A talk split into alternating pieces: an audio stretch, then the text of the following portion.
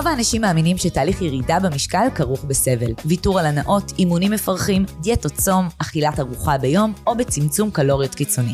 האמת, זה ממש לא צריך להיות ככה. ברוכים הבאים לפודקאסט My Balance, ללמוד לאכול נכון.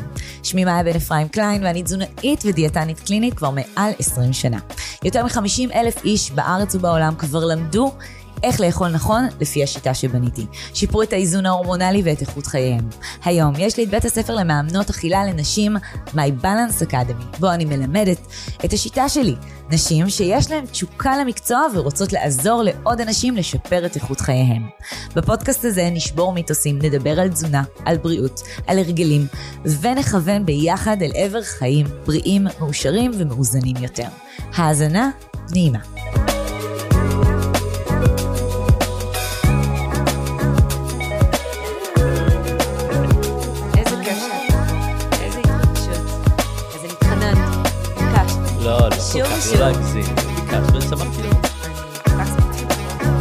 אחד האנשים שאני קראתי את כל הספרים, את זה אתה יודע, עכשיו אופיר נתן לי עוד אחד שלא חדש, כן, שעדיין לא, אני בעצמי רכשתי כדי באמת, מאיה, חייבת, חקרנו, בוא נדבר קצת, אבל בוא קצת תציג את עצמך למי שלא יודע ואני לא יודעת את כל התארים.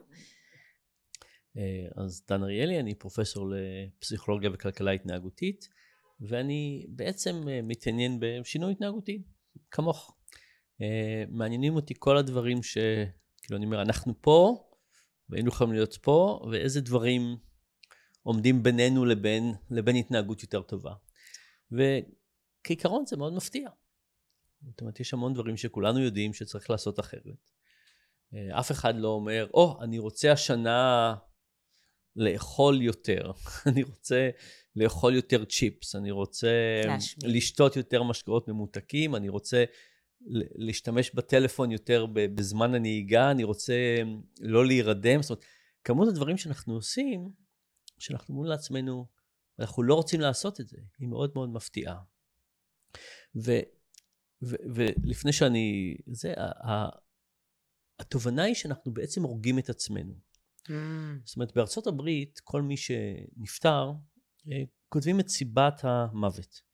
לפעמים יש הרבה סיבות. לפעמים מישהו גם ישן וגם קיבל את כיף לב וגם קרה משהו אחר. זאת אומרת, לפעמים יש הרבה דברים שקורים ביחד. והיה מחקר מאוד יפה שניתח את הסיבות, וניסה להבין מהו אחוז האנשים שמתו יותר מדי מהר בגלל טעויות. מה זה למשל טעות? אם מישהו נוסע שיקור, ונכנס בעץ והורג את עצמו, זה טעות שהרגה אותו. אם מישהו הולך ברחוב ומישהו אחר נכנס בו והורג אותו, זה לא טעות שלו. אז כאילו, מה האחוז של הטעויות שאנחנו עושים שהורגות את עצמנו? והבסיס הנתונים הזה הוא כבר כמעט בין 100 שנה, זאת אומרת, התחילו אותו לפני הרבה זמן, והמספרים מאוד מאוד עולים כל הזמן. זאת אומרת, המספרים עלו קצת מעל 10 לקצת מעל 40. אנחנו אשמים בעצם. אנחנו אשמים. עכשיו, מה קרה במאה האחרונה שאנחנו הרבה יותר הורגים את עצמנו? וזה לא שאנחנו יותר מטומטמים. מה שקרה זה שבעצם ייצרנו מערכת סביבנו של פיתויים. הכלכלה העולמית היא כלכלה של פיתויים. אז בעולם שלפני 100 שנה, שלא היה הרבה פיתויים, לא היה הרבה דברים שירגו את עצמנו. אבל עכשיו יש לנו סוכרת, יש לנו התקפי לב, טבק, SMS בזמן הנהיגה, זאת אומרת... סטרס שיש לו... נכון, חוסר שינה, זאת אומרת, בעולם שבו השמש שוקעת והולכים לישון, החיים יותר פשוטים. בעולם שפתאום יש טלוויזיה וטלפון, זאת אומרת, כל הדברים האלה, יש להם דברים נהדרים, אני לא הייתי רוצה לחזור לימי הביניים למשל, זה כמובן ברור. אבל אנחנו צריכים להבין שיצרנו לעצמנו כלכלת פיתויים. מקלות בגלגלים, באמת. כן. זה שם. עכשיו, והנקודה היא שבעצם האבולוציה הזאת היא מאוד מהירה, והרבה יותר קל לחברות לתקוף את החלק האמוציונלי ולא הקוגניטיבי שלנו. מה זה אומר? אנחנו הולכים לסופר, ויש לנו רשימת קניות, וזה המטרות שלנו, יש לנו אותם ברשימה, אבל לסופר יש גם כן מטרות שלהם, והמטרות שלהם זה לא המטרות שלנו, והם יכולים לעבוד קשה ולמכור לנו עוד עגבניה ומלפפון, או הם יכולים לעבוד יותר קל ולמכור לנו עוגיה. אז מה הם יעשו? ילכו על העוגיה. זאת אומרת, באותו אופן, חברות יכולות לפנות לחלק הקוגניטיבי שלנו, להסביר לנו למה כדאי לנו לחסוך יותר, או למה כדאי לנו לאכול יותר בריא או להתעמל יותר, או אפשר לגוע בחלק המוטיבציוני שלנו, של הרגשות, בחלק המוטיבציוני של הרגשות, ולגוע ברגשות יותר קל, כי הדרך שבה הרגשות עובדים זה שנוגעים בהם, הם מתפרצים. זה אקט מחירתי. כן, נכון. קיים אז, כרגע, אז, בכל אז, נושא אגב, שאני חושב על זה. נכון, אז אנחנו חושבים, בתחום שלי, חושבים על אנשים, בתור אנשים שאנחנו מסובבים בעולם, וכולם רוצים מאיתנו משהו. כל בית קפה רוצה למכור לנו קרואסון, וכל חנות רוצה למכור לנו, וכל זה רוצה לפרסם לנו עכשיו, ואנחנו מסתובבים ברחוב, עם מלא מלא פיתויים, והפיתויים גם נכנסו לטלפון, ונכנסו למחשב, והפיתויים כל הזמן קיימים, זה פיתויים של קנייה ואוכל וזמן וכל הפיתויים, ואנחנו די לבד. תחשבי, מי... צריכים לבחור. למי אכפת, מי התפקיד שלו להגן על העני לטווח ארוך שלנו? היית אומרת, אולי הדת, אולי ההורים שלנו, אולי בן או בת הזוג, אולי המדינה. גם עליהם זה עובד. כן, אבל הכוחות האלה הם לא מספיק חזקים. אז אנחנו מבינים זה מה שקורה כבר הרבה זמן, אבל עולם הפיתויים הוא מאוד מאוד חזק, אף אחד לא ממש עוזר לנו. יש תחומים למשל שהם יותר בסדר. למשל, המדינה מכריחה אותנו לחסוך לפנסיה. זה ממש חשוב, אחרת כמה היינו חוסכים? לא הרבה. אז חיסכון לפנסיה זה משהו אחד שעשו לטובתנו. גם אפשר להתווכח, צריך יותר, צריך פחות,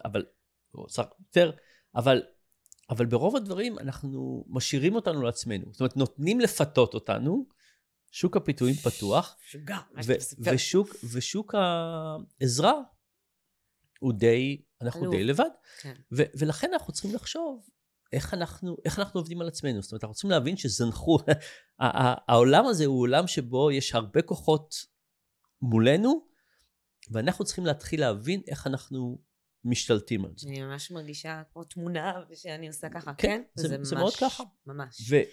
ויש עוד דבר קשה בסיפור הזה, והדבר הקשה בסיפור הזה נקרא דלדול האגו.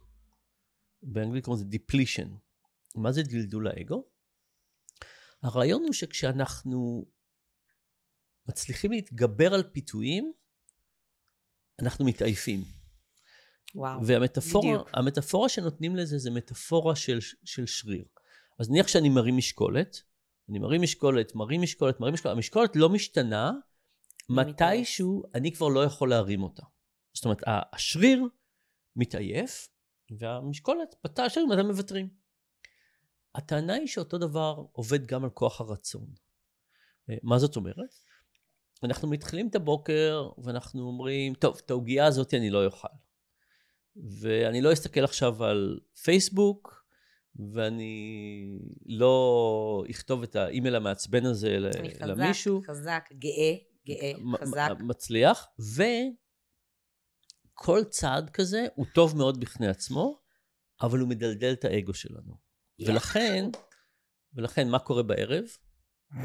נשברים. ממש. זאת אומרת, אם בכלל מסתכלים על הכמויות שהם נשברים, אנחנו נשברים יותר בימים קשים, אנחנו נשברים יותר אחרי ריבים, אנחנו נשברים יותר, זאת אומרת, זה לא, כל הדברים האלה, המנטליים האלה, מקשים עלינו. לא. מקשים עלינו, ולכן אנחנו מאבדים את יכולת היכולת לעצור. עכשיו, עשינו מחקר די גדול על חולי סוכרת, המון חולי סוכרת, ושאלנו את השאלה, יש בסוכרת, יש את המדידה הזאת שנקראת A1C, A1C זה בעצם מין היכולת של הגוף להתמודד עם סוכרת בשלושה חודשים האחרונים. זו מדידה מאוד מאוד מעניינת, אבל זו לא מדידה יומית, זו מדידה שמשקפת את הזמן. ויש אנשים שיותר טובים לשלוט על ה-A1C שלהם, ויש אנשים שפחות טובים. ושאלנו את השאלה, מה מבדיל בין האנשים שהם יותר טובים, ומה האנשים שפחות טובים. אז אפשר להגיד, אולי זה אלה שמבינים את המחלה. לא. אולי זה אלה שמבינים את התופעות לוואי. לא. ההתנהלות שלהם. אולי זה אלה שיודעים למדוד, לא. אולי זה אלה שיש להם, אומרים שיש להם מוטיבציה, לא. הדבר היחידי שמצאנו, זה כמה פעמים בשבוע, אנשים אומרים שיש להם נקודות שבירה. עכשיו, מה זה נקודות שבירה? בדיוק הנקודה הזאת. הערב. עבדנו, נמאס לנו, אבל נמאס לנו ברמה שאנחנו אומרים, לא אכפת לי. לא אכפת לי, אני לא רוצה לחשוב לטווח הארוך, אני רוצה קצת כיף עכשיו. ומה קורה שאנחנו, מה הכיף הכי... איבדה את זה. הכיף הכי זמין. סוכר. זה המקרר.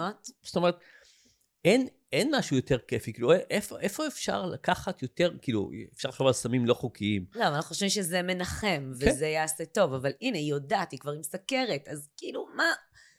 באותו רגע. אבל זה חשיבה, בדיוק, זה חשיבה לא לטווח ארוך. זה חשיבה שאומרת, לא אכפת לי, שום דבר, אני רוצה קצת כיף כרגע. ואין לנו כמעט תחליף לקצת כיף כרגע. אז האנשים שלא מסתכלים על ה-A1C שלהם, דרך אגב, זה לא מהממוצע, זה לא מהיום הרגיל, זה הימים הלא רגילים. עכשיו, מה שאני הבנתי מהמחקר הזה, זה, יש הרבה דברים לעשות. אבל איך הם אכלו במהלך היום? אותם אנשים, המחקר? אז התשובה היא כזאת, התשובה היא שיש תפקיד לאכילה היומיומית. יש תפקיד לאכילה היומיומית. לסדר יום. לסדר יום, יש תפקיד לאכילה נכונה. דרך אגב, כל הבעיה של משקל יתר, אם אנשים היו אוכלים 200-300 קלוריות ביום פחות, הנפטר. אבל לכל היומים, זאת אומרת, אם קילו, כמה זה קלוריות זה קילו? להוריד קילו? 7,000, אבל זה מה מכניסים לגוף, גם הסוכרתיים. הם היו מבינים איך היום שלהם נראה, הם לא היו מגיעים גם לנפילה הזאת בערב. נחזור לנפילה. בדיוק, כן. אבל אני אומר שמגפת השמנת היתר, אם היינו יכולים כל יום להוריד מספר לא גדול, אבל תמיד היינו במצב מאוד אחר.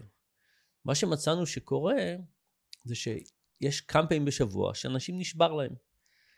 ובמשקל, מספיק שמישהו נשבר פעמיים בשבוע, ואת כל מה שהוא עשה במשך 5 ימים, הם ביטלו. אז צריך לחשוב על הרגלים, וצריך לחשוב על סדר יום, אבל חלק מהחשיבות, זה לא להגיע לנקודות השבירה האלה. כי נקודות השבירה האלה, הן לא קורות כל יום, אבל כשהן קורות, הן מאוד הרסניות. ואתה יודע למה הן קורות? לרוב. אז אני חושב שקורים כמה דברים. הדבר הראשון זה דלדול האגו, שאנחנו צריכים איזשהו משהו חיובי, ושלא הצלחנו לייצר לעצמנו מערכת אחרת. של שגרה. של חיזוקים. כן, מצחונות. עכשיו, שגרה, בעיניי, כשמישהו רוצה נחמה, לא יודע או לא יודעת מה הם רוצים, והם פותחים את המקרר ואת הפריזר, המאבק הופסד. שאלה למה הם רוצים, דן, את הנחמה. את הנחמה. כי גם כשאנחנו מדברים על סוכרתיים, וגם כשאנחנו מדברים על אנשים שאין להם סוכרת או שהם, כשהם לא אוכלים במהלך היום, מה קורה? הנחמה נורא, אני דורשת אותה, אני זקוקה, אני רעבה. זה לא רק המתוק שאני צריכה, אני רעבה. אז כשהם פותחים את המקרר, ואני רעבה, אז זה גם מגיע מהר. אז דיברנו על דלדול האגו, של חשיבה וגירויים וככה, אבל בנוסף כמובן, רעב מוסיף לזה. זאת אומרת, הדבר הכי גרוע שיש, זה מישהו שהיה לו יום קשה. ילדים, בוס, בן זוג, להתגבר על פיתויים, פלוס רעב. כאילו, אז עכשיו, אנחנו במצב מאוד לא טוב. והדבר השני זה שאין ברירת מחדל של מה כן הולכים לעשות. זאת אומרת, אם ההליכה ללכת לפתרון, היא נפתח את המקרר ואז נחליט, ההחלטה היא לא טובה. אז זה כמו פגישות. יש לך יומן? יש לך ביומן פגישות, אתה יודע לאן להגיע. כשאתה מגיע הביתה ואתה רעב, ואין לך הבנה מה אתה צריך לאכול, שם אתה נופל. אתה לא תגיע לפגישה הזאת, either way. נכון. דרך אגב, בתכנון זמן אנחנו חושבים אותם דברים. אני למשל אומר לאנשים, תשימו לכם זמן ביומן שאתם רוצים להסתכל על מדיה חברתית. למה? כי כשלא שמים זמן ביומן, אז כל רגע פנוי מיועד לזה. כשיש זמן ביומן לזה, יש גם, היתר זה לא לזה. זאת אומרת, זה מאוד ברור. אז הזמן ביומן הוא מאוד חשוב. מי ששם לו התעמלות ביומן, הוא לא תמיד יתעמל בימים האלה, אבל הסיכוי מאוד, הסיכוי מאוד עולה. זה התכנון, זה גם התכנון הזה. אם אני רוצה לעשות משהו, אני יכולה להגיד לך שהפרעות קשב, כמוני, יומן זה הדבר הכי קשה. אם לא מייצרים את השגרה של הבוקר, הרי בבוקר זה החיים. זה לקום, בלי הנודניק, לעשות ספורט, וצריך ללמד את זה. אנשים מפספסים בדיוק את הדבר הזה, שזה סופר חשוב להתנהלות שלנו, לנפילות שלנו, למוטיבציה שלנו. כן, אז בואו נדבר עוד כמה נושאים. אז נושא אחד באמת זה הרגלים. והרגלים זה אחד הכלים הכי חשובים שיש לנו לפעילות נכונה. עכשיו, מה שקורה בהרגלים, כשאנחנו מתחילים את ההרגל, אנחנו לא מבינים איך נהיה בעוד 6 שבועות. סתם, בואו ניקח הרגל פשוט של לאכול פחות מלח. מישהו שהתרגל לאכול הרבה מלח ורוצה להוריד, היום הראשון פשוט מרגיש שאין טעם לאוכל.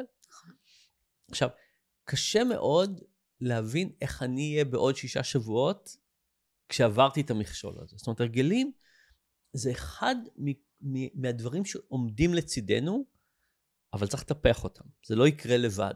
צריך לייצר הרגלים, צריך לייצר הרגלים טובים, וצריך להבין. עכשיו, מה הנחמה בזה?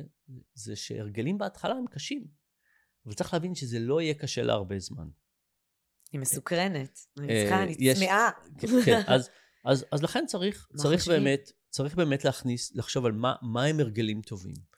מה הם הרגלים טובים, ואיך נותנים לעצמנו את 6 שבועות, חודשיים, להגיד, אני לא שיפוטי עכשיו, אני לא הולך, אני מבין שזה עכשיו קשה, אבל שזה יהיה יותר קל. וזה נכון להרגלים של כמות אכילה, וזה נכון למהירות אכילה, וזה נכון לשעות אכילה, להפסיק משקאות ממותקים, זה נכון להמון דברים. מאיפה אני מקבלת את המוטיבציה לעשות את זה? מאיפה זה מגיע אגב? יש חלק במוח, מה?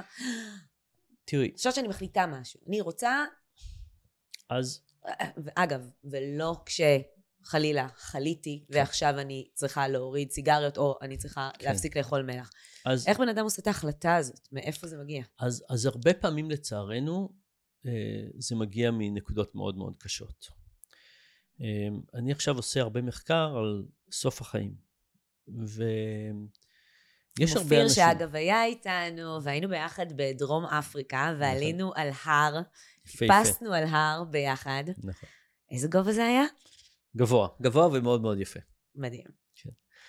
פרויקט מדהים, אגב, מה שאתה עושה. כן, אז אחד הדברים שקורים, עכשיו, המוות עצמו מאוד רע, אבל כשאומרים לאנשים שיש להם מחלה סופנית, הרבה אנשים תופסים את עצמם, ואומרים, איך הייתי לא בסדר? מתקנים בעיות חברתיות, זאת אומרת, עושים המון שינויים.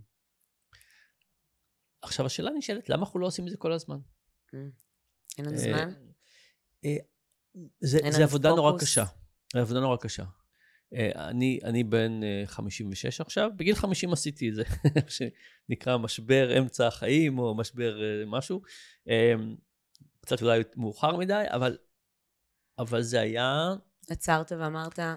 עצרתי, לקחתי חודש ללכת עם חבר בשביל ישראל, וחשבתי עליכם ושיניתי הרבה דברים. אבל השינויים האלה, לא ברור איפה הם קורים בלי איזשהו גיל או מצב או משהו, ואנחנו צריכים אותם. דרך אגב, אני חושב שסוף השנה זה זמן טוב. אני מנסה בסוף השנה האזרחית, ויום כיפור, לקחת בתור ימים של, אני לא מאמין בדת, אבל אני כן לוקח את זה בתור ימים של לחשוב, איזה דברים אני עושה ביום יום, שהגעתי אליהם איכשהו, התדרדרתי אליהם, אבל בלי באמת לחשוב עליהם ברצינות. עכשיו, אי אפשר לחיות ככה, אי אפשר כל יום להגיד... לא, זה נורא. זה קורבנות, זה להרגיש קורבנות. אבל מדי פעם אפשר. אז המוטיבציה הזאת, אין לנו מספיק אותה, כשהיא קורית היא מופלאה, וחוץ מה שהרגיל ומחלות, אני לא יודע איך זה עוזר, אבל לפי דעתי אנחנו גם צריכים לעזור אחד לשני לעשות את זה. זאת אומרת, אנחנו באמת צריכים לבוא לאנשים ולהגיד להם, בואו נעזור לכם, בואו נדבר על זה. כמה באמת טוב לכם? כמה באמת אתם רוצים מחר לחיות כמו שחייתם אתמול? אבל אני רוצה לחזור להרגלים. אז אמרנו שהרגלים זה משהו מאוד טוב, שזה כאילו אחד מהכוחות שיש לנו. יש עליו אחד מעבר להרגלים, שיותר מעניין, שנקרא תקסים. עכשיו, מה זה הרגל? הרגל זה מה שאנחנו עושים, בלי לחשוב עליו יותר מדי, והתרגלנו. אנחנו, נניח, בנהיגה. פעם היינו נוהגים, ולא היינו יכולים להחליף את התחנות ברדיו תוך כדי נהיגה, כי היינו כך עסוקים. אם אנחנו נוהגים, אנחנו אפילו לא יודעים מה אור ירוק, כי את מגיעה הביתה, זאת אומרת, אין לי מושג. זאת אומרת, הרגל הוא דרך של הגוף להפסיק לחשוב, של המוח להפסיק לחשוב על משהו, והכל יהיה אוטומטי, וזה קל וזה טוב, ולא צריך להתעסק עם זה. איך אני אוהבת הרגלים, דן? הרגלים נדרים, אבל טקס זה עוד יותר מעניין. עכשיו, יש דברים שאף פעם אי אפשר לעשות אותם מתוך הרגל לגמרי. למשל, לרוץ. את לא תמציא את עצמך, לא איך אני רצה, אבל לא ידעתי, לא, צריכים לדעת את זה. למען. עכשיו, טקס זה משהו שתחשבי על הטקסים ביהדות, שאנחנו בעצם מעצימים. אנחנו במקום לקחת קשב מהם, אנחנו מוסיפים להם קשב. וכשאנחנו מוסיפים להם קשב, אנחנו יוצקים בהם יותר תשומת לב, יותר משמעות, ויותר ערך. יותר וואו. אז כן, אז למשל, אכלה של יום שישי. זה לא סתם ביס מסנדוויץ'. עכשיו, היו כמה מחקרים מאוד יפים על טקסיות, ועשו לאנשים כל מיני טקסים מטופשים כאלה, של לשים ככה רגליים, ידיים, ולמחוק כפיים, וזה, והטקסים האלה העלו את העושר משוקולד, ומגזרים, וכל מיני דברים. לערבות מהדבר הזה, צילום של האוכל. כל מיני דברים יכולים. עכשיו, בעיניי, האנשים מעולם האוכל שהכי הבינו טקסים, זה עולם היין. תחשבי, יין, כמה שמות יש לזה? טעמים, טענין, קומפלקסיטי, אסידיטי, לג, זאת אומרת, יש לנו כוסות מיוחדות, אנחנו מסתכלים על זה ככה, עכשיו, אנחנו יודעים שזה הכל קצת פולשיט, קצת כזה, אבל אנחנו כן מקבלים מזה יותר ערך. ונהנים מזה. אם אני אקח עכשיו בכוס סתם מים, וישפוך יין וישתה את זה תוך כדי שאני עובד, זה דרך להביא אלכוהול, זה לא תהיה חוויה. אבל אם אני עושה ככה וככה, ומסתכל ושותה טיפ-טיפה ומרגיש את הטעם, זה כן שווה הרבה יותר. וגם היציאה הזאת, ועכשיו הולכים כן לשתות ביקב, כאילו יש לזה את כל המסביב של זה. יש המון דברים. עכשיו הטקסיות הזאת היא בעצם אומרת שאפשר לשאוב הרבה יותר הנאה משמחה, לא ממוטיבציה, שאפשר לשאוב הרבה יותר הנאה מדברים רגילים שאנחנו עושים. אבל אנחנו צריכים כן לחשוב עליהם. אז כמו שיש יין, השאלה למשל, האם אפשר ליהנות מהגווניות? לא, אבל מארוחת בוקר... לא, גם מהגווניות, למה לא? למה לא? כן. למה לא? כן. אבל זה כאילו, זה מדהים, כי ברגע שאתה מכניס את העגבנייה, כי אתה חשבת לי יום אחד על העגבנייה, מחר בסנדוויץ' זה יהיה אפילו עוד יותר. כלומר, אתה יכול להעצים... בדיוק. מוצר, וביחד ליצור את הטקס יין הזה. אז אם אנחנו רוצים להעצים עגבנייה, או שמן זית, או גבינה, או את הסנדוויץ', או את המשהו, והעצמה הזו יכולה להגיע מכל מיני מקומות. אבל כשאנחנו אוכלים למשל, יש הרבה אכילה בלי חשיבה. ואז בעצם שאבנו קלוריות. נניח בוא, סתם, נשווה בין מצב שבו יש לנו צינור, שנכנס לאף ויורד לקיבה, ואנחנו שמים דברים באיזה כלי, וזה שואב את זה פנימה, והכל נעלם. מבינה. ועכשיו רק אכלנו פונקציונלית, אבל האמת זה שהרבה פעמים שאנחנו אוכלים, זה הרבה יותר מדי פונקציונלי. נכון. עכשיו, ויש דברים... נכון. צריך ליהנות. לאכול, כן. היום בבוקר אני מדברת, חברה שלי הכי טובה, אנחנו בווידאו, ואני עם סנדוויץ' כזה, עם אבוקדו, ממש אוכלת, ועם פטיבר בקפה, ואני אומרת, אבל למה את אוכלת את זה? אני לא יודעת. היא לא חשבה. אני, כשאני הכנתי, חשבתי. כן. וזה מגרה, כלומר, זה מהמם להגיד, תחשבי לפני שאת אוכלת. רגע, אולי תבחרי משהו אחר גם. נכון. אז אם אוכל גורם לנו אושר, השאלה היא באמת איך גורמים לאוכל לגרום לנו יותר אושר. והשאלה אם אפשר לאכול פחות וליהנות יותר. והתשובה היא כן. התשובה היא שיש הרבה דברים. וחלק מהסיפור הזה, זה סיפור של קשב. זה הסיפור של על מה אנחנו חושבים. אם אנחנו יושבים לפני הטלוויזיה ואוכלים, אנחנו לא ערים לכמה שאכלנו, אנחנו נאכל הרבה יותר מדי, לא נשים לב ולא נהנה. בסופו של דבר, אכלנו, שאבנו קלוריות. אז צריך באמת לחשוב אחרת. להיות במודעות, להיות בקשב, ואתה יודע מה הכי קשה, זה באמת האנשים שיש להם בעיות קשב, הם כל היום בדבר הזה, להם גם הכי קשה להיות מסודרים עם אוכל. אבל תראי, השאלה היא פה זה לא להיות אידיאלים, השאלה היא לעשות יותר טוב מה שאנחנו עושים עכשיו. אז אם אני יושב והטלפון פתוח, ואני קורא חדשות מאוד לא נעימות ממה שקורה, ואני אוכל, ההנאה תהיה מאוד נמוכה. לא תהיה, כי אני לא במודעות אליה בכלל. כן. אז צריך להבין שצריך להתרכז יותר. עכשיו, אז אמרנו שיש הרגלים, אמרנו שיש טקסים. עוד דבר שיש בדת זה אמונה. עכשיו, באמונה, אמונה מאוד עוזרת. נניח... גם אמונה עצמית וגם אמונה בתהליך? כל אמונה. זאת אומרת, זה בעצם מחברת משהו למשהו יותר רחב. אז תחשבי על אנשים שהם צמחונים או טבעונים. הם לא אומרים לעצמם, היום כדאי לי או לא כדאי לי. אומרים, יש לי אמונה במשהו, ככה צריך להתנהג, זה אתי, זה מוצרי, זה לא משנה מה הסיבה. וזה עוזר להם מאוד. אותו דבר נניח שאנחנו חושבים על למחזר. אם אני קם כל בוקר ואומר שווה לי למחזר או לא שווה לי למחזר, צריך את הסיבה. יהיו ימים שיהיה לי יותר כדאי ויהיו ימים שיהיה לי פחות כדאי וקצת גשם. אם אני אומר, אנשים טובים ממחזרים, אני בן אדם טוב, פתרתי לי את הבעיה הזאת. שכנע? אם זה משכנע אותך? זה צריך לאמץ את זה, זה לא קל להגיע לזה. זאת אומרת, להאמין בזה. צריך להאמין בזה, בדיוק. בגלל זה אנחנו אומרים, הרגלים זה יחסית קל, טקסים זה רמה שצריכה יותר עבודה, אמונה זה דבר שעוד יותר קשה. אז למשל, אם תיקחי, יש ארגונים שעוזרים להפסיק לעשן, על ידי זה שמשנים לאנשים את האמונה, ואומרים, חברות הסיגריות משעבדות אתכם.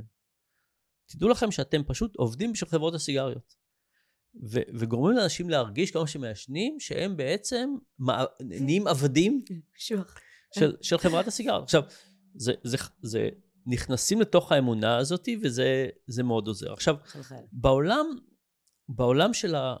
כי הכאב הוא כלכלי, אגב. במקרה הזה... אם אין למישהו כאב כלכלי, זה פחות... שם הוא כלכלי ומוסרי. זאת אומרת, אתם משלמים להם הרבה כסף, ואתם עבדים שלהם, זה מה שאתם עושים לעצמם. אבל למשל, אשתי לשעבר, שכנעה את הילדים שלנו שמקדונלדס זה שיא הרוע. זאת אומרת, לא היה לי הרבה אופציות שם,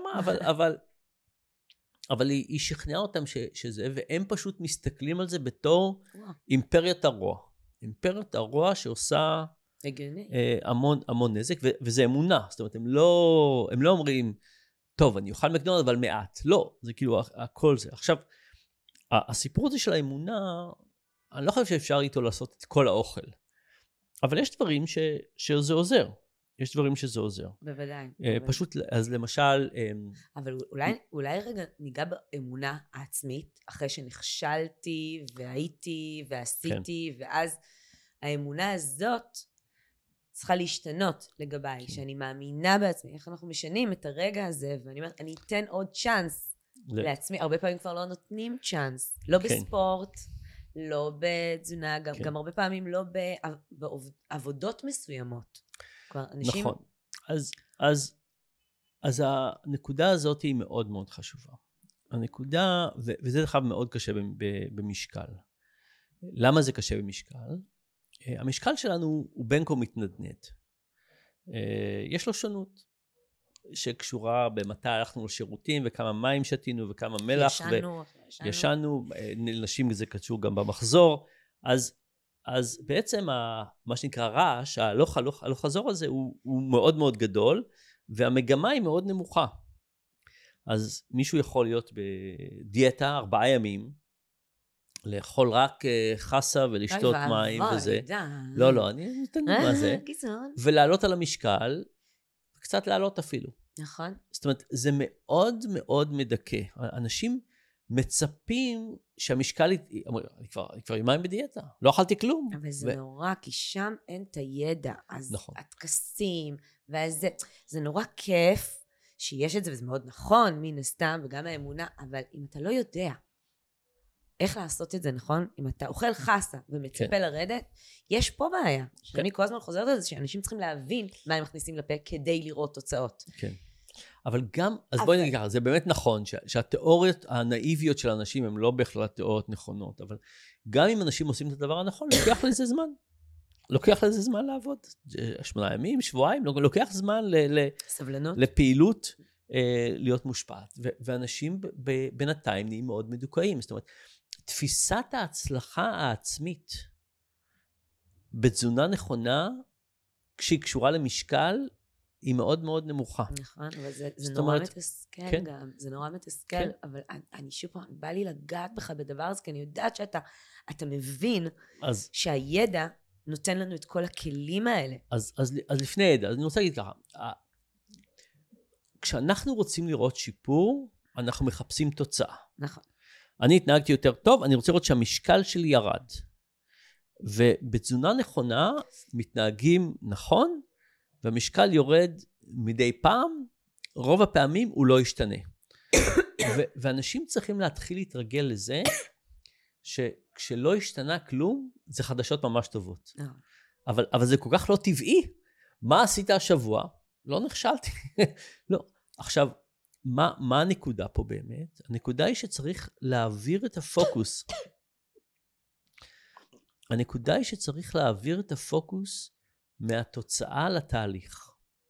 זאת אומרת, במקום להתרכז ולהגיד... אתה מדהים. במקום להתרכז ולהגיד, אני מתרכז בזה שהמשקל שלי ירד, בסך הכל, אם נתנהג נכון, בסופו של דבר, דברים יסתדרו. אבל מכיוון שהקשר בין ההתנהגות לתוצאה הוא סטוקסטי, הוא הסתברותי, לא טוב להתרכז בתוצאה, צריך להתרכז בזה. אני אתן לך דוגמה, נניח ילד בבית ספר, שלא למד למבחן. למד רק 10% מהחומר, הלך למבחן, במקרה רוב הבחינה הייתה ל10% הזה, והוא הצליח. מצד שזה ילד א'. ילד ב' למד את הכל, למד 90% מהחומר.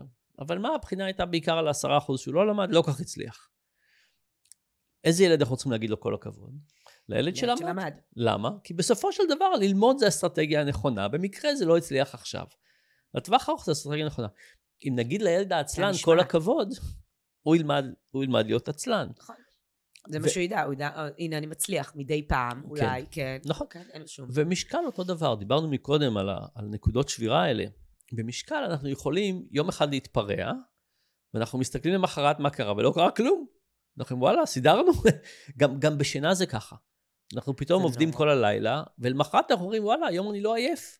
לא, אתה תהיה עייף עוד יומיים, ויהיה לזה השפעות אחרות על הגוף שאת קשה להאמין. ולכן צריך לא להתמקד בתוצאה, להתמקד בזה שאנחנו עשינו את הדבר הנכון. תהליך. זאת אומרת, מישהו שאכל נכון במשך היום, עשה את הדברים שהם רוצים וכולי, צריך להרגיש טוב עם עצמו, בלי קשר למשקל.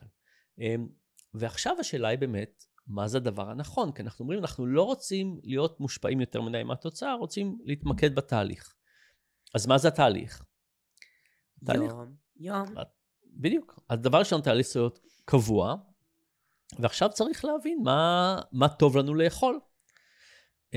דרך אגב, אני כבר ישן הרבה שנים, ועם כל השנים שאני כבר ישן בהם, שום דבר מהשינה שלי לא עזר לי להבין שינה. הדברים היחידים שעזרו לי להבין שינה, זה מחקרים על שינה. למה? אבל, למה? בדיוק. למה? כי אתה כן מזהה מתי אתה ישן טוב יותר, ישן פחות. לא מספיק, את יודעת למה? כי המדידה היא לא ברורה. יש לי לפעמים ימים שאני אנרגטי, ואני מתרסק אחרי יומיים. אז זה לא כאילו, טוב. האפקט של השינה על היום למחרת, הוא הסתברותי, הוא לא לגמרי. זה לא שאם אני ישן 8 שעות, אני תמיד אחרי זה מאוד אנרגטי. לא, אבל אם נגיד, לחצת על הנודניק וחזרת לישון, ואז... נודניק זה שאלה אחרת, נודניק זה שאלה אחרת. וגם אם התקלחת לפני, שתית יין אדום, יש כל מיני דברים שכאילו, עושים לך את היין יותר טוב, אתה אומר, וואי, ישנתי מעולה, מה קרה אתמול? אני חושב שקורים כל כך הרבה דברים, כאילו, יש כל כך הרבה שינויים, שקשה מאוד להגיד ממה זה. עכשיו, המחקרים מאוד ברורים. המחקרים למשל אומרים, טמפרטורה נמוכה זה טוב, מסכה על העיניים, ריח של לבנדר, יש כל מיני דברים שעובדים. מקלחת כתיבה לפני, ה-3D הזה, שממש כתיבה לפני, 10 דקות מדיטציה. גם מקלחת, גם לשתות משהו אחר, יש כל מיני דברים שעוזרים. בניין. אבל לעשות את הניסויים בעצמנו, זה נורא קשה. אני אעשה חודש כזה, אני אעשה חודש כזה, אני אראה מה קורה, זה לא כך עובד. ולכן גם אני חושב שאותו דבר בתזונה. זה לא שאנחנו צריכים כל אחד לעשות את הניסויים האלה לבד. להגיד, טוב, אני עכשיו אנסה לאכול, כן ארוחת ערב מאוחר, לא ארוחת ערב מאוחר, יותר כזה, לא. אנשים עושים את זה, אבל בדרך כלל גם מה שקורה, זה שמשהו לא עובד. כן. כי לא אכלתי ארוחת ערב, ואז יום למחרת רעבה, ואז היא נופלת. כאילו בסוף למה אני אומרת למידה? כשמלמדים אותי מתמטיקה בבית ספר, אני אדע מתמטיקה, אני לא מנסה לבד. נכון. והרבה אנשים מנסים דיאטות כאלה ואחרות, ואז האמונה בעצמם ובתהליכים היא אפסית כבר. הם מרגישים שהם ניסו וניסו וניסו וניסו, והם בבעיה, כי הם לא מצליחים. אני חושב שברגע שאנחנו מבינים ולומדים את האמת ולמה ומאחורה ומה זה נותן ומה זה נותן, זה נותן לנו אמונה עצמית יותר גבוהה, יותר משמעת, כי אני אומרת, אוקיי, אני פה עכשיו להקשיב ולדעת, הבנתי, זו הסיבה, וקל לי הרבה יותר לעשות את התקסים ולהכניס את ההרגלים ולהיות במשמעת. כאילו בא לי את הציור הזה. אז אמרת הרבה דברים. אז קודם כל, אנחנו צריכים להבין שלא כל אחד צריך להמציא את הגלגל. אנחנו לא כל אחד מגיע לבד לכדור הארץ, וצריך אנשים יודעים ולמדו, ויש הרבה דברים שצריך לעשות, את מומחית בתחומך, אין... אנשים, כל אחד ללמוד בעצמו מה עובד ומה לא עובד, זה לא דרך רצינית. אנשים צריכים ללכת לאנשים שמומחים, שיודעים איך לעזור לנו לחסוך כסף, ואיך לייצר רגלים, ומה זה התעמלות טובה, ומה זה תזונה טובה, זה חלק אחד. החלק השני, זה שכן צריך לייצר הרגלים מאוד טובים, ולקבל עזרה, לקבל עזרה מזה. עכשיו, דיברנו על נקודות השבירה.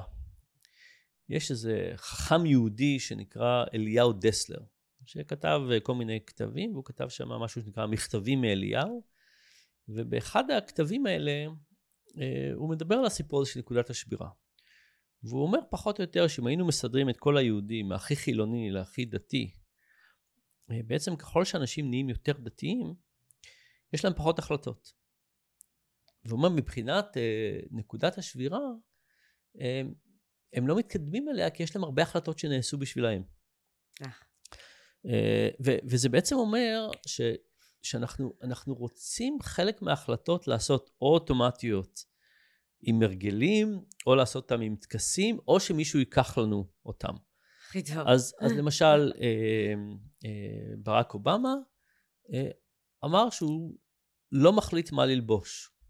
שמישהו החליט עבורו. בתקופת הנשיאות שלו, היה לו איזשהו זה, וזהו, לא הולך להשקיע בזה מאמץ. איזה חוקר שהיה מאוד ידוע בניורוסיינס, הוא היה עוד יותר חמור, הוא היה אומר שכל פעם הוא היה אוכל את אותו דבר חודש. הפעם בחודש מחליט מה הולך לאכול. לא בא לו להחליט. לא בא לו להחליט. אוליבר סאקס, אני לא זוכר, לא יודעת מה קרה, בן אדם מדהים, נפטר לצערנו, אבל הוא החליט לעשות את זה. עכשיו, ומהבחינה הזאת היא להחליט את הכל. עכשיו, אנחנו באמת בעולם שאנחנו מחליטים יותר מדי. התחלנו עם זה לדבר. כל הזמן יש לנו החלטות לקבל. כל הזמן החלטות. ולעצור. למשל, תחשבי על משהו כמו חופשה. פעם היינו הולכים לסוכנות נסיעות, אומרים, אני רוצה לנסוע לאיפה, היו אומרים, טיסה לאיטליה, היינו אומרים, בסדר. תוך חצי שעה היה כרטיסי טיסה, מכונית, מלונות, ואפילו כמה מוזיאונים ללכת לבקר. היום, כמה שעות זה לוקח? אנחנו מחליטים. ואנחנו, יש לנו גם 1,000,000 אתרים, ולהשוות מחירים, ולהשוות מכוניות, כאילו... כן, אז בעצם העולם היום ייצר המון אופציות, והאינטרנט יצרה לזה שהכל, הכל עלינו. אז חשוב מאוד לייצר את הסיפור הזה של הרגלים, חשוב מאוד לא להחליט על הכל, לתת לאנשים אחרים להחליט. אני חושב למשל, זה שאומרים, הנה התפריטים לשבוע. זה מאוד עוזר. גם דרך אגב, אם מישהו מחליט לבד לכל השבוע, זה יותר טוב מאשר להחליט כל פעם. כן, אני גם בעד. חודש אותו תפריט. כן. תתקע, זה מכניס למטר, אבל אני באמת אומרת שכשהם לא מבינים מה לעשות, והם מוצאים משהו מהאינטרנט, והם מנסים, זה מתסכל. שם הוויתור. רגע, עכשיו ידע יש לו כמה דברים. דבר ראשון, ידע נותן לנו קצת מהטקסיות. מה זאת אומרת? אם אני מבין קצת ביין, אני יותר נהנה מהיין. אם אני מבין קצת בלמה אני אוכל עכשיו משהו עם שמן זית, זה משנה. זאת אומרת, הידע פה מאוד עוזר. עוד נקודה מאוד חשובה שהעלית, זה הנקודה של ההצלחה העצמית או הכישלון העצמי. עכשיו פה, כשאנשים מרגישים שהם נכשלו, ככל שהדיאטה הייתה יותר חריפה, הכישלון נתפס יותר עמוק. את מכירה את הארגון של אלכוהולים? אנונימים, כן. עכשיו, מה קורה שם? מישהו מגדיר את עצמו בתור אלכוהוליסט, ואז הוא שותה חצי כוס של אלכוהול, ומה הוא אומר לעצמו? אני כבר אלכוהוליסט. ניכנס לזה כבר. עכשיו, יש דת מאוד מעניינת, ההולנדים הם קלוויניסטים. יש עוד קלוויניסטים, אבל ההולנדים יש את זה. עכשיו, קלוויניסטים מאמינים שהם נולדו, או מיועדים כבר לגן עדן או לגיהנום. זאת אומרת, מלידה יודעים את זה. יש טובים שהולכים לגן עדן, והם טובים. ויש רעים, והם הולכים לגיהנום, ולא ישנה מה קורה. ואז, אנשים מתנהגים טוב. עכשיו, נניח שפתאום בן אדם מתנהג רע. עשה משהו לא בסדר.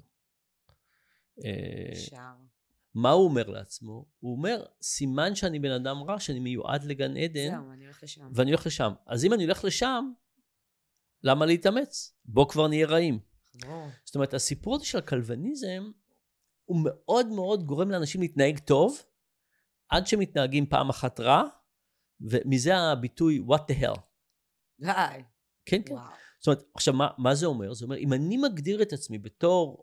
נלחם באלכוהוליזם שלי, אם אני מגדיר את עצמי בתור בן אדם בדיאטה, אם אני, ההגדרה העצמית שלי היא כזאת, אני טבעוני, ואז פעם אחת אני חוטא, כאילו החטא הראשון הוא מאוד מאוד קשה, מאוד מאוד מנסים לא לחטות אף פעם, אבל כשחוטאים, אומרים אני כבר לא בן אדם טוב, אני הגדרתי את עצמי בתור אחד שהוא טבעוני, אני הגדרתי את עצמי בתור יהודי חרדי, אני הגדרתי את עצמי בתור בדיאטה, אני הגדרתי את עצמי ככה, ועכשיו ההגדרה הזאת נכשלה, ואז אומרים, טוב, אני כבר יתחיל ביום שני הבא, בחודש הבא, פעם אחרת וכולי.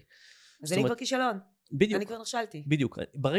זה בדיוק נקודה. ברגע שעוברים היה פה כישלון לאני כישלון, אז אם אני כישלון, למה לנסות? זאת אומרת, אז איך קופצים משם? כלומר, איך בן אדם יכול לשכנע עצמו שיש לו עוד סיכוי מפה לפה?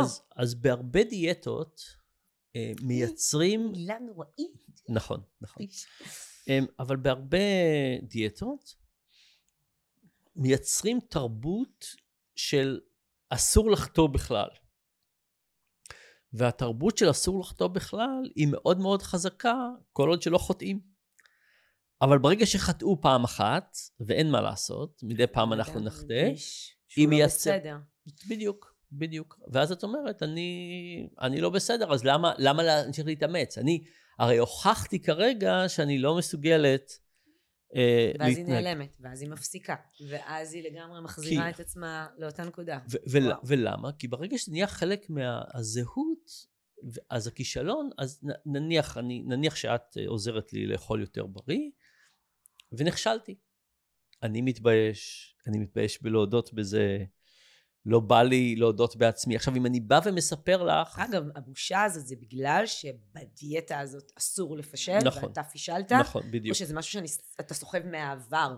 זה גם וגם. זאת אומרת, זה קשור גם להגדרה שלי על עצמי, ואני התחייבתי. אני התחייבתי ואני אמרתי. עכשיו, זה באמת חרב פיפיות, כי ההתחייבות הזאת והאמירה והזה עוזרת לשמר את זה, אבל כשמשהו רק קורה, היא מאוד מאוד דורסת. אז הפתרון שאני מציע בדבר הזה, זה מין פתרון כזה של יום כיפור. הרי למה יש לנו יום כיפור? למה לקתולים יש וידוי? מההבנה שמדי פעם אנחנו נכשלים, וצריכים איכשהו לאפס את הדף. עכשיו, יום כיפור, זה לא סתם שאומרים, אלוהים סליחה, אני מצטער, וזהו, וכותבים איזה פתק ואומרים, יאללה, נתחיל מחדש. ממש להתפלל, זה להגיד, זה לדבר, לשתוק. יש יום, זאת אומרת, יש, מתכוננים לזה, אחרי זה, עכשיו... איך אתה קורא לזה? אז תראי, זה בעצם טקס של התחול מחדש. אני רוצה את השם הזה. אנחנו נמצא לך שם טוב. אז זה טקס של התחול מחדש, שחייב להיות לו מחיר. שחייב להיות לו מחיר. זאת אומרת, אנשים צריכים להגיד, אוקיי, אני עכשיו הולך לשלם משהו. והם אוהבים את זה. ואוהבים את זה. אוהבים את זה מאוד. כן. אנחנו עשינו קצת ניסויים עם שוקים חשמליים, והראינו שאנשים שחושבים על חטאי העבר, נותנים לעצמם שוקים חשמליים יותר גדולים, בניסוי, זאת אומרת, הם היו יכולים לתת לעצמם בכל מיני זה, הם רוצים להתנקות. בדיוק, וזה עוזר להם להתנקות. ומה שמעניין שהתשלום הזה עוזר להתנקות. זאת אומרת, את יודעת, כל האופוס די האלה, יש משהו בטקסים האלה שכן תופס איזו פסיכולוגיה מאוד עמוקה של להתחיל מחדש. נניח מישהו שנכשל פעם בחודש בדיאטה. יום ניקוי. לעשות, להגיד, יש דרך חזקה. ודרך אגב, לא להגיד סתם יום ניקוי מתישהו, להגיד ביום אחרי או יומיים אחרי, זאת אומרת, אי אפשר לחכות עד אין סוף. הרבה משתמשים בזה כמו יום כיזוז, אני לא סובלת את זה, כי זה לא כיזוז, אתה בעצם כדי להתקדם, אתה צריך עדיין לאכול טוב, אבל ניקוי, עם איזון נכון, זה באמת מנקה, זה באמת גם בגוף עושה משהו, לא רק במוח. אני רוצה, תראי, זה תחום ענק, יש המון על מה לדבר. אבל עוד נושא אחד שמאוד חשוב לי להזכיר, זה הנושא של ליהנות מהחיים. והתחושה שלי זה שבהרבה דברים, אנחנו באים לאנשים ואנחנו אומרים, תקשיבו, כל הדברים שאתם אוהבים לעשות זה כיף, אבל הם לא בריאים. ואנחנו רוצים שתסבלו, אנחנו לא אומרים שתסבלו, אבל אנחנו רוצים שלמרות שלא כיף להתעמל, שתתעמלו. ולא כיף לעשות את זה שתעשו את זה, ולא כיף לאכול בריא ותבשלו, ולא, כאילו, הגישה, ניקח את עולם ההתעמלות, אבל הגישה היא, זה נורא, זה כואב וזה סבל וזה, אבל אתם צריכים לעשות את זה וזה, זהו. עכשיו, זה לא יכול לעבוד, זה יעבוד לכמה אנשים מעט וזה. אז אני בשנתיים האחרונות, מדבר עם כל מיני מומחים לכל מיני דברים. אנשים שמנגנים פסנתר בקונצרטים, אנשים שהם רצים אולימפיים, אנשים שעושים דברים, ותשמעי, למשל, אנשים שהם מנגנים על פסנתר ברמה של בינלאומית, מנגנים 8 שעות ביום. מתאמנים חצי שנה לקונצרט אחד. משמעת עצמית, נכון? נכון. אז יש להם כמובן משמעת עצמית מאוד חזקה, אבל... אני שאלתי אותם ממה הם לומדים ליהנות. כי בכל זאת, צריכים, אי אפשר שזה סבל ומשמעת עצמית עוזרת לסבל. ומה שהם לומדים ליהנות זה מניואנסים מאוד קטנים. למשל, לשנות את לחכות בין צליל לצליל בעוד 10th שנייה. זאת אומרת, הם, נניח, אני חושב את זה בתור מישהו שרואה ציפורים. אני רואה ציפורים, הם נראות לי כולם אותו דבר. אנשים שמתחילים ליהנות מציפורים, מתחילים להבין כל מיני דברים. יין, כשמתחילים להבין ביין, תואמים כל מיני דברים שונים. זאת אומרת, מומחיות יכולה להביא לאושר מסוג אחר. עכשיו, באופן כללי אנחנו מאוד נהנים ללמוד משהו. לומדים טניס. כאילו, יש את השיפור בהתחלה, והשיפור הוא בפני עצמו. יש לו איזשהו שמחה של ללמוד, לשלוט על משהו ולהבין משהו וזה. אבל אז שהדברים נהיים שטוחים, ואנחנו לא מתקדמים, צריכים למצוא משהו אחר. ואז אנחנו צריכים למצוא לעצמנו את המקור ההנאה הבא. ושם אני חושב שהמומחים מאוד טובים. עכשיו, בהתעמלות למשל, אני חושב שאנשים שמשחקים ספורט, מה קורה בספורט? מה קורה בטניס למשל? יש להם מקום להתקדם. לא רק מקום להתקדם, יש פידבק מאוד ברור. אני משחק סקווש, זה עם כדור קטן, ויש פידבק מאוד ברור בין הרקטה, הכדור, ואני יודע ישר, זה מה שרציתי לעשות, יצא לי, לא יצא לי. עוד 2 סנטימטר לפה, 5 סנטימטר לפה. יש את הפידבק הזה של העבודה כל הזמן של ללמוד. בריצה, לי אין שום פידבק. עכשיו, לעצנים מומחים, יש להם פידבק. למה? כי הם כבר מבינים את היחס בין איך שהרגל שלהם נופלת על האדמה, ואיך שהם נושמים. והשנייה הזאת שהיא מעניינת יותר. עכשיו, והשאלה היא איך מגיעים לזה. עכשיו, בהתעמלות, בעיניי, אז יש את הדברים הכדור, שהם מאוד מאוד טובים. יש גם את המשקולות, ויש גם את משקולות יותר קשה, אני חושב. רואים גדילה בשרירים. אני בטוחה שהם רואים את זה. אבל לוקח יותר זמן. אני חושב שפילאטיס ויוגה יחסית זה קל. למה? יש לנו חוש מאוד, החוש הכי גדול שיש לנו זה proprioception. זה החוש של איפה הגוף שלנו נמצא. עכשיו, אני ממש לא מודע לאיפה שהגוף שלי נמצא. הלכתי פעם לאיזה שיעור פילאטיס, והיא אמרה, תנשום, אני לא הבנתי על מה היא מדברת בכלל. לא יודע, כאילו, לא, אין לי, אבל ביוגה, כשמעיטים את הגוף, אפשר לקבל תפיסה מאוד מאוד חשובה של מרגיש. איפה הגוף נמצא. ופתאום יש שליטה של פידבק, אני עושה ככה וזה, כמו ש... וגם אני חושב פילאטיס זה ככה. בפילאטיס גם מבודדים שריר, ולכן קל להתמקד וקצת לקבל את הפידבק. אתה מרגיש את הגוף. כן. אני חושבת שבכל ספורט שאתה קצת מתקדם, אבל בריצה למשל, אני רץ כי זה יעיל, אבל... כן, יש לזה יתרון, אבל אתה לא מוצא את השיפור. יוצאים מהבית ורצים, זה לא צריך הרבה זמן, אבל אני חושב שצריך לחפש את הדברים שבהם נוכל למצוא הנאה. זאת אומרת, זה נכון להתעמלות, זה גם נכון לאוכל. אני חושב להגיד, החיים הולכים להיות קשים ואפורים, ובואו... לא, זה נורא, זה לא מרענן וזה לא מרגש, ואני לא אשים על זה את הכסף, ואני גם לא אשקיע בזה. אם אני כבר יודעת מראש שזה הולך להיות אפור ומגעיל, אז לא. נכון. אותו דבר, חדר כושר מכוער ומגעיל, שלא נעים לי לבוא אליו, אני לא אלך לשם. כן, אז אני חושב שגם בשאלה של תזונה נכונה, השאלה היא באמת איך יוצרים מזה מוקד, בוא נסכם רגע, כי היה פה המון, דן, תקשיב, תודה, זה בשמחה. מלא ערך, ועשינו גם מלא סדר, שאני מדברת על ויתור ועל מוטיבציה וזה. קודם כל, הבנו שכשיש לנו מוטיבציה, עכשיו, מה צריך לעשות? כשעכשיו יש לי מוטיבציה למשהו, לא משנה מאיפה זה הגיע. צריך לנצל את הזמן שזה עכשיו, וצריך להתחייב ולעשות תוכנית. שבו דיברתי על זה ממש על המשמעת, כי אז אנחנו נוכל להסתכל. תוכנית זה עוד בא לפני משמעת אפילו. תוכנית, כאילו, לא בא לנו הרבה פעמים בחיים. כמו תוכנית עסקית, נכון? בואו נחשוב על עסק. יש לי מוטיבציה לעשות תוכנית כזאת. עכשיו אני צריכה לנצל את הזמן, המומנטום, ולבנות תוכנית, אסטרטגיה. מה הולך לקרות שם? מי, מה, מה, מי אחרי על מה? נכון? ומה אני הולך לתת לתוך התוכנית הזאת. נכון. ואז צריך להתחיל לפתח את ההרגלים, צריך לנסות לבנות rituals, לבנות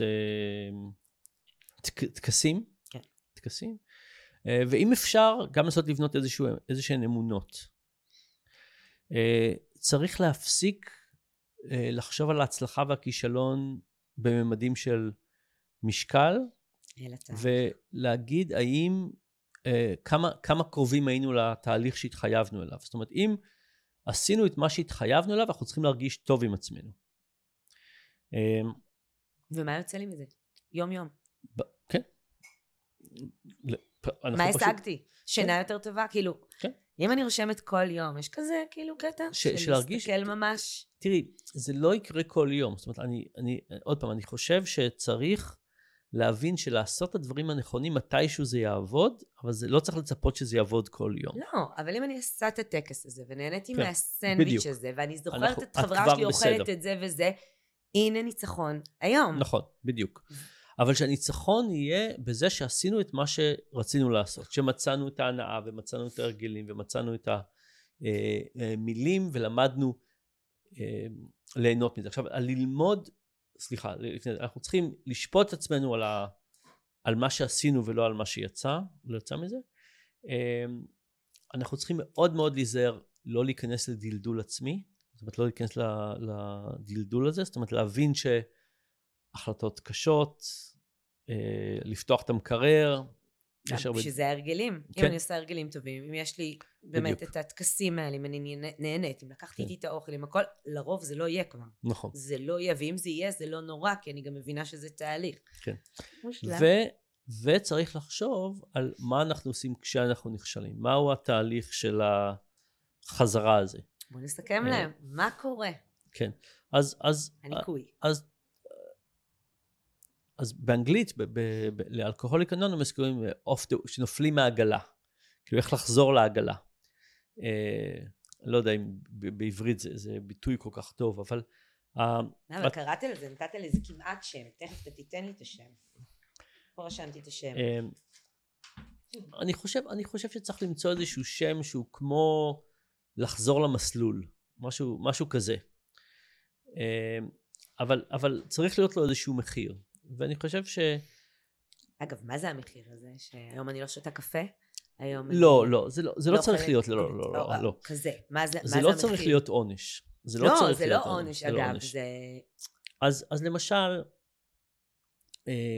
למשל, אני אגיד, אוקיי, בשביל, אחרי שחטאתי, אני הולך לעשות יום של משהו שהוא במיוחד בריא. יותר פירות מאשר קמח? למשל. יותר דגים מאשר בשר? יותר אגוזים מאשר גבינה צהובה? תראה, אני אגיד משהו שהוא בטח לא זה, אבל הייתי אומר, נניח, כל המיצים הירוקים האלה, זה בסוף בריא או לא בריא? זה בריא, תלוי מה, אבל זה לא מכניס לך חלבונים לגוף. לא, אז לא במקום. יותר מיצים, יותר שייקים, יותר... אז למשל... זה הניקוי אגב, הניקוי אצלי יותר פירות, יותר דגים, יותר אגוזים, ואנשים מאוד אוהבים את זה, כי זה כאילו... אין את זה, ויש דברים טובים עדיין.